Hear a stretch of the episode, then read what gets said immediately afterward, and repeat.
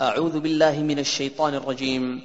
بسم الله الرحمن الرحيم দয়াময় পরম দয়ালু আল্লাহর নামে والليل إذا يغشى শপথ রজনীর যখন সে আচ্ছন্ন করে والنهار إذا تجلى শপথ দিবসের যখন উহা উদ্ভাসিত হয় وما خلق الذكر والأنثى এবং শপথ তাহার যিনি নর ও নারী সৃষ্টি করিয়াছেন إن سعيكم لشتى অবশ্যই তোমাদের কর্ম প্রচেষ্টা বিভিন্ন প্রকৃতির فأما من أعطى واتقى সুতরাং কেহ দান করিলে মুত্তাকি হইলে وصدق بالحسنى এবং যাহা উত্তম তাহা সত্য বলিয়া গ্রহণ করিলে فسنيسره لليسرى আমি তাহার জন্য সুগম করিয়া দিব সহজ পথ وأما من بخل واستغنى এবং কেহ কার্পণ্য করিলে ও নিজেকে স্বয়ং সম্পূর্ণ মনে করিলে وكذب بالحسنى আর যাহা উত্তম তাহা অস্বীকার করিলে فسنيسره للعسرى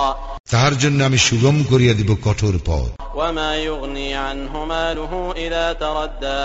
এবং তাহার সম্পদ তাহার কোনো কাজে আসিবে না যখন সে ধ্বংস হইবে إن علينا للهدى আমার কাজ তো কেবল পথ নির্দেশ করা وإن لنا للآخرة والأولى আমি তো মালিক পরলোকের ও ইহলোকের فأنذرتكم نارا تلظى আমি তোমাদেরকে লেলিহান অগ্নি সম্পর্কে সতর্ক করিয়া দিয়াছি لا يصلاها إلا الأشقى উহাতে প্রবেশ করিবে সেই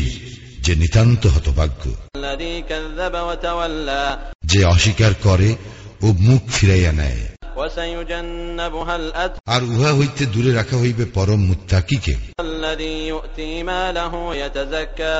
যে স্বীয় সম্পদ দান করে আত্মশুদ্ধির জন্য وما لأحد عنده من نعمة تجزى এবং তাহার প্রতি কাহারও অনুগ্রহের প্রতিদানে নয় إلا ابتغاء وجه ربه الأعلى কেবল তাহার মহান প্রতিপালকের সন্তুষ্টির প্রত্যাশায় ولسوف يرضى সে তো অচিরেই সন্তোষ লাভ করিবে